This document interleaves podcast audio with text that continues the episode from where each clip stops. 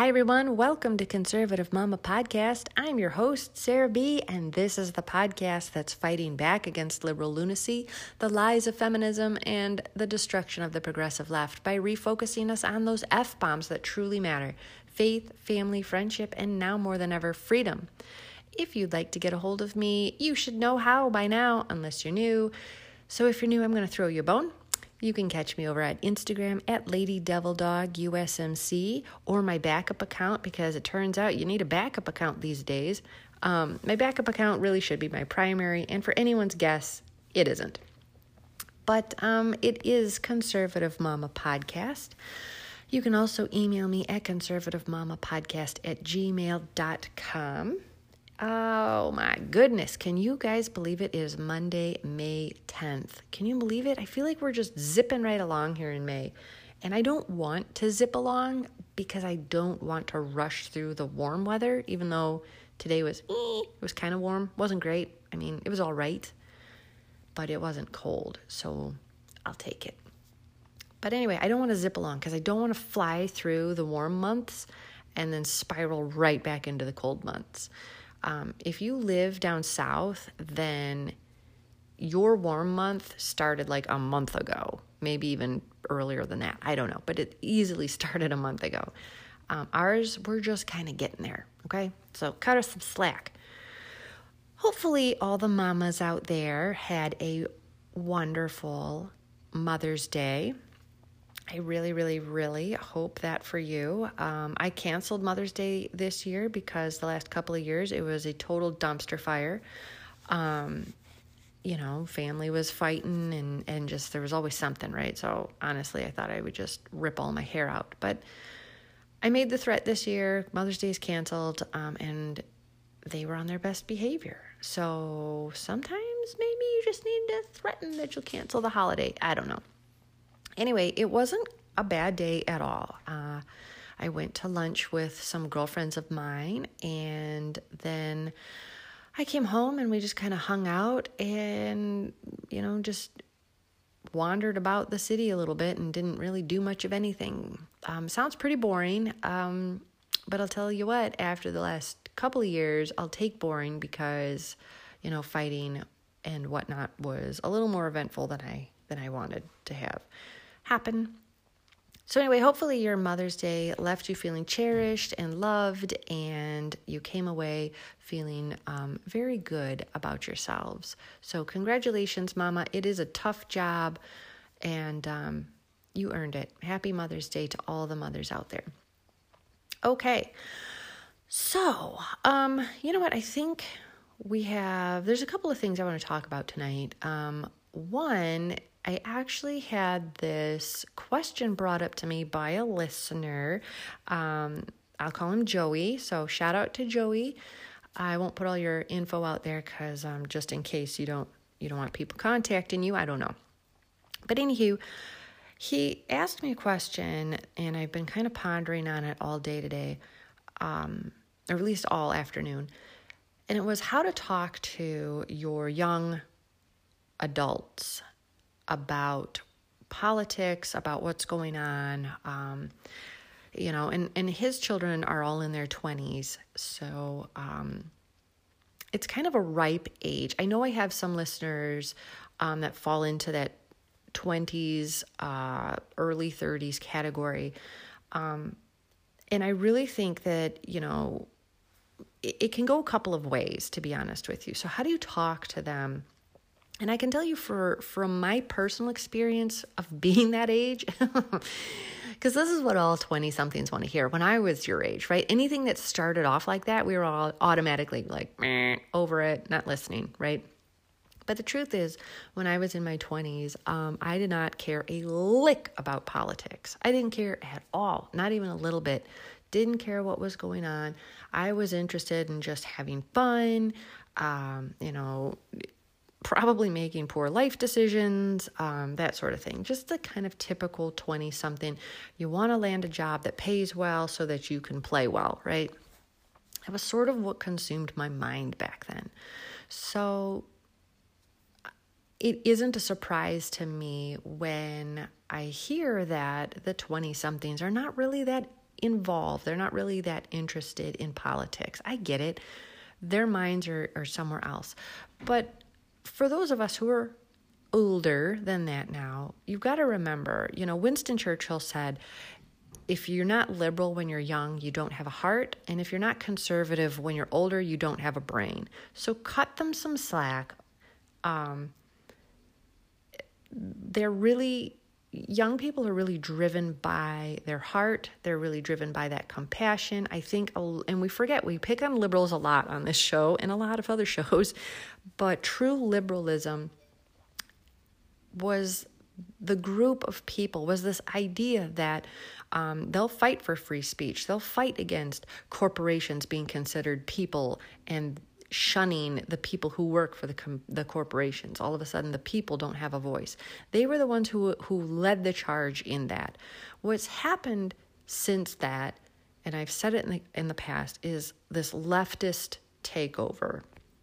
And the leftism is where you get the defund police. That's where you get the the total push towards socialism, you really start to see, you know, the, the cancel con- culture, this complete censorship. That's leftism, all right?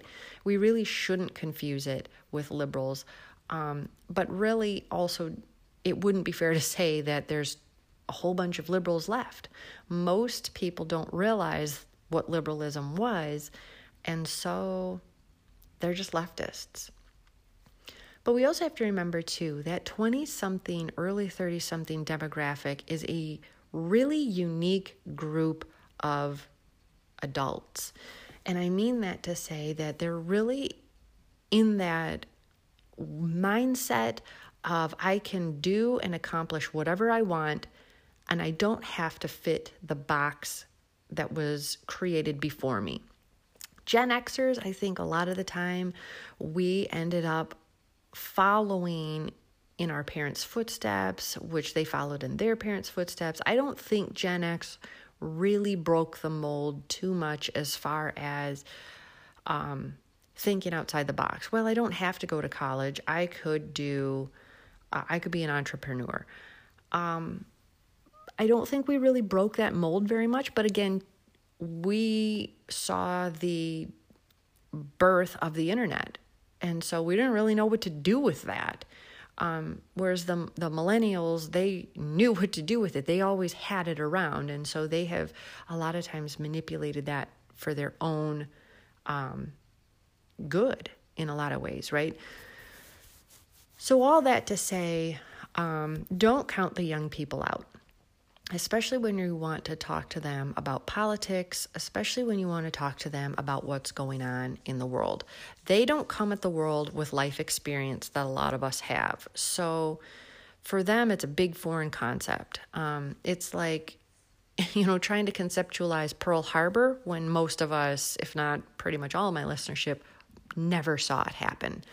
Um, but we had the Twin Towers. Well, guess what? A lot of the millennials you know, the, the later millennials, they didn't have that. They just heard about it. they weren't there. Um, or if they were, they were very, very young. So it didn't affect them like it affected the rest of us.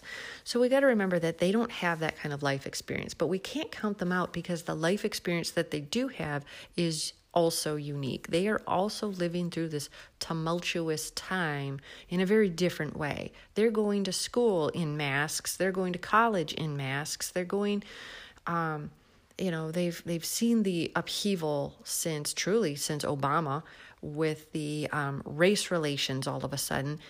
They they are living through all of this. And so it's not hard for me to believe that um, you know, when they look around, they see a very different America than we see as Gen Xers or boomers even see, right? Um, so don't count them out because of that. And don't think, you know, you can't have a political conversation with them. We also have to remember, too, that by the time the millennials got into school, um, a lot of our public school systems were full blown, essentially, indoctrination camps, as well as a lot of our universities. So these young 20 somethings, they are in these universities, a lot of them, and it is full blown socialist, communist, leftism. America was never great. We should always be ashamed. It's been nothing but a slavery country. It's nothing but racist. We've never gotten over the sins of our past, etc., etc., etc. This is the garbage that they have been fed from the indoctrination machine. So, this is what you're up against when you want to have a conversation with these young people. So, here's my advice let them speak ask them their opinions about what's going on. Um, don't let them run circles. Stay on task, you know, but ask them what they think. Because again, these young people, everybody thinks that they can lie to children, right? And I'm not calling, you know, the 20 somethings children. I'm not. But, you know, when you're looking at your own children, like my 10 year old daughter or my nearly one year old son, right? I can say things to them um, that I couldn't say necessarily to a 20 something. Um, and we expect it will fly with younger kids. And when they're really young, of course it will fly. But as they get older 10, 12, and so on um, it doesn't really fly. And kids are extremely perceptive, believe it or not. They're very perceptive.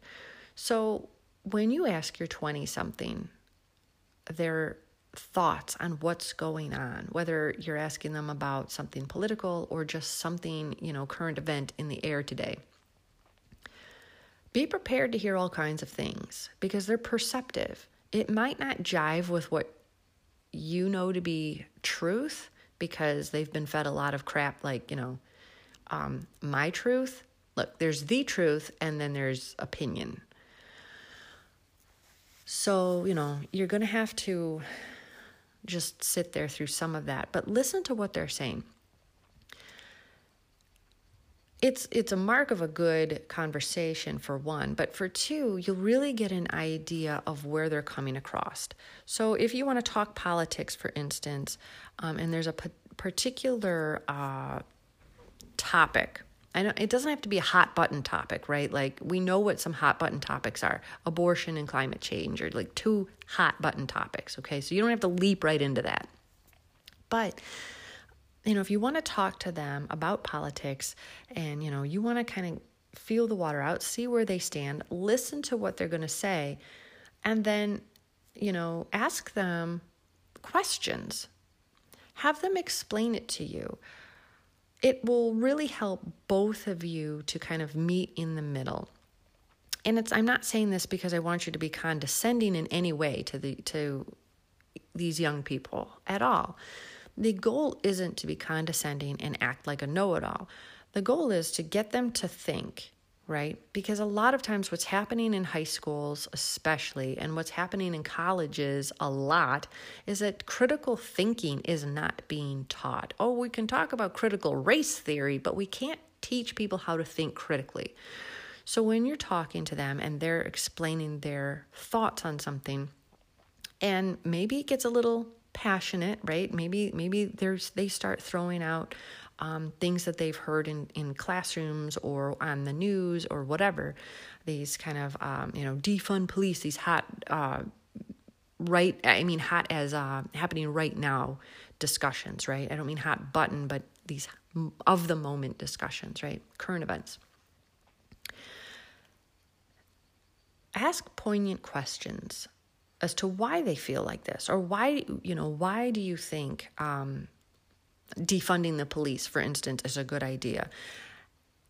And then ask them, you know, and keep encouraging more out of them, almost as if that you're encouraging them to write an essay, but with words. Say it, you know, and kind. Of, that's when you can poke holes in their rhetoric. And I again, I'm not saying this to be condescending, but um, if you poke holes in their theory, and you can, the idea is to get them to understand where the separation is between what they've been told and what is actually occurring or what is real, right? Um, when you start to have this back and forth conversation, you listen to them, and then when it's your turn to speak, they listen to you, um, and you treat each other with that respect. Maintain your your tone, um, maintain respect. um, ask them to explain why they feel that way or why they think this way. Um, and then you can say, Well, did you know?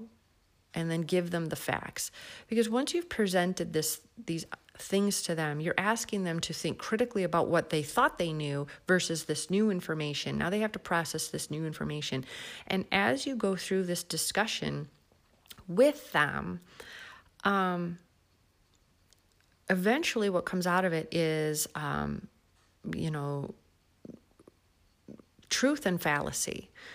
And they have to decide okay, do I want to believe the truth or continue with the fallacy? But either way, they'll know. They'll know.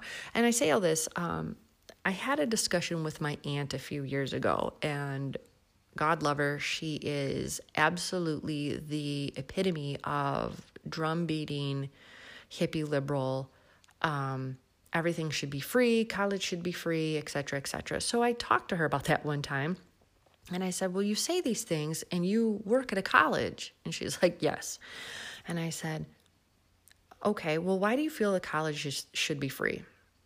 Well, because they're very expensive. Tuition is very expensive. You're right.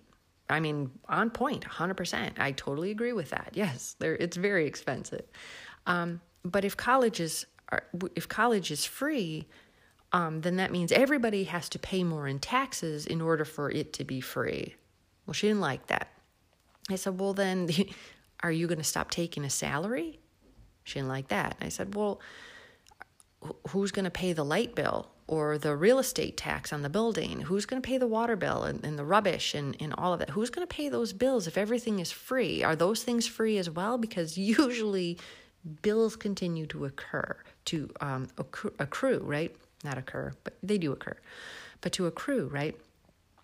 So there's really, so I brought her, you know, I talked to her and I said, you know, really, there's no such thing as free. Either you're going to pay an outrageous sum in taxes, in which your own quality of life is going to decrease exponentially as it grow as the cost of college increases, ergo your taxes will increase, your your choice of lifestyle is going to decrease because you can't afford both. Um, you know, so the fallacy of the argument is that, you know, things are free. There's no such thing as free. The other conversation I had with her was gun control. She thought everybody should have to register guns. I said, absolutely not. Um, and she goes, well, you know, I said, no, you don't, you don't want the government knowing how many weapons you own because then you don't stand a chance if they come to collect them. She says, well, nobody should have a fully automatic weapon. I said, well, no, you know, you're not, very few people do because they've been against the law for many, many years, many decades, as a matter of fact. Um, again, it's an infringement upon your Second Amendment right, but they are illegal. She goes, Well, nobody should have these high capacity magazines um, and, uh, you know, semi automatic. And I said, Do you understand what the word semi automatic means? And so she didn't know that. She didn't know that one trigger pull meant one bullet fired. She didn't know that. She She's not a gun enthusiast. She's, she's, you know, she has had them in the house because her sons hunted, but you know, it wasn't really her thing. So she didn't really know, but these are the talking points that she had heard and she's parroting them back. So we had a very civil conversation. And I said, no, that would outlaw almost every weapon outside of a, a standard revolver. So pistols, rifles, the big scary AR, um, et cetera, et cetera. And then, you know, the high capacity magazines. I said, well, you know, what if, you know, somebody breaks into your house and, and they've got a group of people. Maybe some of those people are high on drugs. And we've seen in the past um, how difficult people who are on some kind of substance can be to take down. Maybe it's just me in the house with my children and I've got three big dudes coming into the house. Two of three are out of their minds on some kind of who knows what. I need all the rounds I can I can get to send downrange so that I can protect my family and move us to a safe location. And she understood. So we came away. She didn't like guns more, but she came away with an understanding and she changed her stance on, on that opinion, right? And that was great. So ultimately that's that's your goal in talking to young people, in talking to, you know, liberals. The goal is not to get into a fight with them if you can avoid it, right? Like you don't want to get into a screaming match with your kids. Nothing is ever going to come from that. You're not going to love that. And they're not going to love it. And you're never going to have a great conversation that follows. like it's going to be headbutting. You have to understand that you may not win the battle per se, but you're hoping long term you win the war.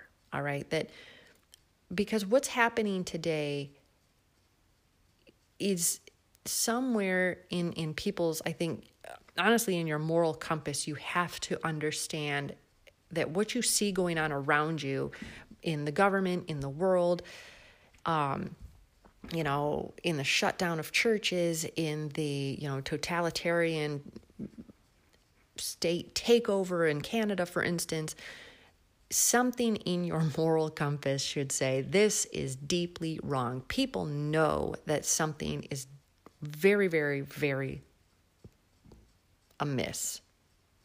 And so I think you can reach them on that level. You may not be able to persuade them to change their minds. It takes a lot of uh, humility and it takes a lot of self-awareness to admit that you're wrong and to and we're all guilty of not wanting to do that. It's very uncomfortable. But to change your mind on something that you thought you know, a belief, and a lot of times a belief that you held very near and dear, um, and you find out, wow, that I was way wrong. Um, it takes a lot. And some young people have it very early on, and a lot don't. So, you know, don't get discouraged. But as long as you keep the conversation civil, as long as you keep the conversation in a place of love, um, I think you'll really make headway you know, and depending on the maturity of the person that you're speaking to, you might be able to have a long conversation or you might have to keep it short because they're they're just not going to allow for you to have that much time. It's just how people are. Some people are very bullet point friendly and other people are war and peace. So, you know, and there's a plethora of people in the middle, right? So, you know, it, it's just it just is how it is. But I have found that um, you know, when talking with people, if you try to get them to open up and explain their end, you know, you want to have a debate, let's have a debate. I'm I'm okay with with that, um, but let's be respectful and uh, you know, if you've got a bunch of fallacies and talking points that aren't true, I I'm going to poke holes in that. When it comes to social media, um, I can be a lot less kind. And it's not because I'm face to face with someone versus on the computer. Um, it's usually in the approach of how it starts, you know, when they come at you, right? Like usually when people are face to face, they don't just come at you like they do on the computer, right? When they got a screen to hide behind. So on social media, um, if I'm arguing with someone, I'm never arguing to change that person's opinion. I'm always arguing for the person on the fence. Um, so, young people, this is for you. If you're in a college classroom and you are listening to this podcast, you're already not of that foolish mindset of, you know, colleges should be free and, you know, all this liberal uh, crap, right? Sounds really good looks great on paper, in actuality, it is the worst. So don't be afraid to stand your ground. I've done it. When I was in college, I absolutely did it. In fact, when I was in college, um, I stood my ground while um, the class got mad at me because I refused to agree that Obama's bank bailout was a good idea and they're like don't you hate you hate small businesses. I say i don't hate small businesses but you are high as a kite if you think that any of this money is going to trickle down to those small businesses. That's absolutely not what is going to happen. The corruption is far too deep. The small businesses are going to get the shaft. And lo and behold when it happened i had to go back to the classroom and i was like you don't say. Um, but i held my own. I held my own against the entire class. So don't be afraid. Um, it is often an unpopular opinion, but you know, you're not arguing to change the mind of the rabid feminist who's screaming at you and, you know, cursing you and the whole nine, acting like she's fully possessed. You're not trying to change her mind. You're trying to change the minds of those kids sitting around you who are probably on the fence, not really sure, um, you know, what to think because they've never really had to think about it before. And now that they're faced with with college and making d- their own decisions and voting and all this this new found adulthood responsibilities, um, those are the ones that you are trying to persuade with your rhetoric. You want them to understand that, again, liberal ideas sound very compassionate, but they end up almost 100% of the time doing more harm to the communities they profess to be helping or trying to help. They absolutely do more harm than help. Um, and so, you know, if you if you can save some of your classmates from that, that's a great thing. So that's really what I encourage if you're going to try to talk to young people, if you're going to try to talk to liberals, even if you're going to try to talk to coworkers. Um, always be respectful, or neighbors. Always be respectful. Um, and try to see where they're coming from. And if they come at you and they're they're vicious and they're mean and whatever, um, you know, you can disengage and you can, you know, and that will make them just extra mad. But just disengage and be like, see, this is why no one can speak with you. Um, just kind of how it is, you know. But we have to do our part to educate those younger folks behind us. Uh, and I'm speaking, you know, to Gen X and to the boomers. We really have to do our part to explain to them the world that they're really stepping into. Because we are looking down the barrel of communist China. We are not but a few strokes away from total surveillance, from, you know, vaccination passports in every state but Florida, apparently. Um, you know, where, I mean, that's 1938, 1941 Austria and Germany with the national ID card, and it didn't turn out so well for everybody. So, like, I'm not exaggerating, and it's not hyperbolic to say that's how close we are right now. And I think most people can sense this when they look around at the current events going on beyond our borders. Look at Canada, look at the UK, look at Australia. So, we have to do our part because we can't blame the younger generations for not knowing when we knew and we sat idly by and did nothing. We can't blame them because they're the ones who are going to have to try to figure out how to pick up the mess and we're we're ruining their lives too.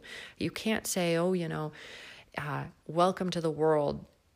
Um, you're supposed to get a job when we're tanking the economy because we refuse to stand up to our governors, when we refuse to stand up to our mayors, when we refuse to stand up to the school board.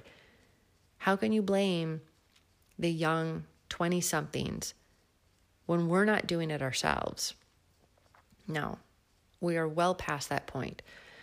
So we've got to find a way to work with them, to educate them, and tell them some things that they have maybe never heard before if they did not grow up in a deeply conservative family or you know religious where they're going to church all the time um, you know maybe they come from broken homes uh, you know whatever whatever. Um, if we don't reach out to them and if we don't talk with them and we don't show them the truth they can't help but march lockstep towards communism because they don't know any better. They've been fed their whole lives about how great it is. They haven't been fed the truth. They don't know the horrors. So you can't you can't put all the blame on their shoulders.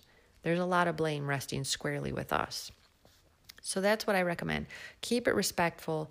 Listen. That's really the most important piece of it. You've got to listen and hear what they're saying see where their point of views are, and correct the fallacies in their argument where you find them. Um, the last thing I want to talk about, real quick, uh, I'm not sure if you guys are familiar, but um, Michael Matt is a wonderful uh, Catholic. He runs uh, the Remnant uh, newspaper out of Minneapolis, Minnesota. He his father was the uh, he ran it. He was the editor, and now his son uh, Michael Matt is the editor. Um, he you know he's a traditional Catholic, goes to traditional mass uh, every single week. Um, anyway, this week he talks about um, the hope, right? I think we focus an awful lot on the negative and um, all of the current events that just seem to be like one awful thing after another. I mean, it just hits from every side. You know, it's Hollywood, it's mainstream media, it's government, it's politics, it's, you know, races and, and BLM and, and all of this foolishness, right? It's just one thing after another. But he did a great, um, I think it's a 30 minute video. He, I think it's always around 30 minutes. Um, he does them at least once a week. Uh, you have to. You can find him on YouTube. You really can. Believe it or not, you can. Um, you can find him on YouTube. You can type in Michael Matt, or you can type in the Remnant TV, and uh, it should take you there. But he talks about how um, the pushback that you're seeing. So here in the United States, you're seeing a lot of pushback. You are seeing, you know, Governor Ron DeSantis stand up and say, you know, we're done. There's going to be no more emergency orders, no more emergency anything for COVID. Um, absolutely not. Everything returns to normal. Suck it up, Buttercup. We're done. You're seeing this in Texas. You're seeing this in Tennessee. You're seeing this in um, Minneapolis. Minneapolis is getting rid of uh, COVID. Hooray! Um, you're seeing this pop up all over the nation it started, I think, a lot with Florida, and Florida lit the fire, and now it's starting to take off. And I say this because um, to kind of parrot what Michael Matt was talking about, the power of Christianity is such that no matter how much they try to shut us down, no matter how much the devil tries to, uh, you know, board up our churches, uh, shut down the worship of, of Jesus Christ. He failed every single time. Like Michael Matt said, it doesn't matter if he, you know, he was Nero or Hitler or Stalin or Lenin or Mao or, you know, um, Justin Trudeau in, in Canada. Um, kind of funny to say his name when I've said all those others because they were so definitely terrible, but here we are. Um, all of these people have have attempted. All of this demonic oppression has tried to shut down Christianity, but Christianity never, ever, ever fails. Never fails. It may be tiny and small, but it has conquered pagan Rome, it has conquered pagan lands. It has never been stopped, and it won't be and you're seeing this fight take off. You're seeing this pushback against the globalist agenda, this this great reset that Klaus Schwab and George Soros and all these fools want to enact. You're seeing this pushback, and here in America, you're seeing it from the states, and you're you're you're seeing it push back against the children of darkness in Washington D.C. They are really cocky Joe Biden, Kamala Harris, Nancy Pelosi, etc. They're real cocky with this. You know, they think that they have just won the day and, you know, everything is peachy keen um, and they're going to get whatever their little hearts desire. But the states are pushing back because people are pushing back. People are saying enough is enough. Christians are not sitting down and taking it anymore. You know, the traditional Latin churches didn't shut down. That was news to me because we didn't go all the time um, a year ago. Uh, we'd kind of go off and on. I was trying to get my husband, you know, to kind of be interested in this, so we had to baby step it. Um, but uh, yeah, now we go all the time. The traditional Latin masses never shut those doors. They never shut down. Not one that I'm aware of, not one shut their doors. While the Novus Ordo, a lot of them still remained at half capacity or or closed up in some areas. But um, I can tell you, every Sunday, every Sunday, last Sunday, full house, full house Nobody's wearing a mask. Nobody is wearing, nobody's social distancing. Full house. Everybody's there. And it's not like, oh, it's all 90 year old. It's not. It's not. It is absolutely, I would say, 85 or better percent young families, big young families. So I want you guys to walk away with that hope. And it's not just here in America. Poland is based. Poland is based. Of all the European countries that seem to have forgotten their history with World War One and Two, Poland has not forgotten, and uh, they've got their faith in Jesus Christ, and they absolutely know how it's done. They're not giving in, but Poland isn't alone. So, for my foreign listeners, God bless you. Keep praying. Keep praying. Um, Catholics, we need to keep saying our rosaries. Um, Christians, wouldn't kill you to pick it up. That's the sword of God right there. Absolutely. Look it up, look into it. I'm telling you. Jesus Christ. There's a great um, story out there about a priest, um, and he was in a. Um, I know I'm running a little bit long, but I have to share this with you. It's not so much for my Catholic friends, but for my Christian friends, right? There's a great um, story and a I'm missing the detail of where the priest was at. Um, I know he was in a dire situation, absolute dire situation. Um, it's, I believe it was in a European country, but um, don't quote me. Absolutely dire situation, and he was praying to Jesus, and um, he had a vision, and Jesus is standing there because he was praying for a weapon. How do we fight these people? How do we fight these people? Um, and Jesus appeared and handed him a sword. And the priest says, I reached over, I could touch the metal of the sword, and as soon as I, I touched the sword, the sword turned into a rosary. That's the power. That's the power of the rosary. It is the sword of God. Our Lady asks us to pray the rosary. Catholics, we are required.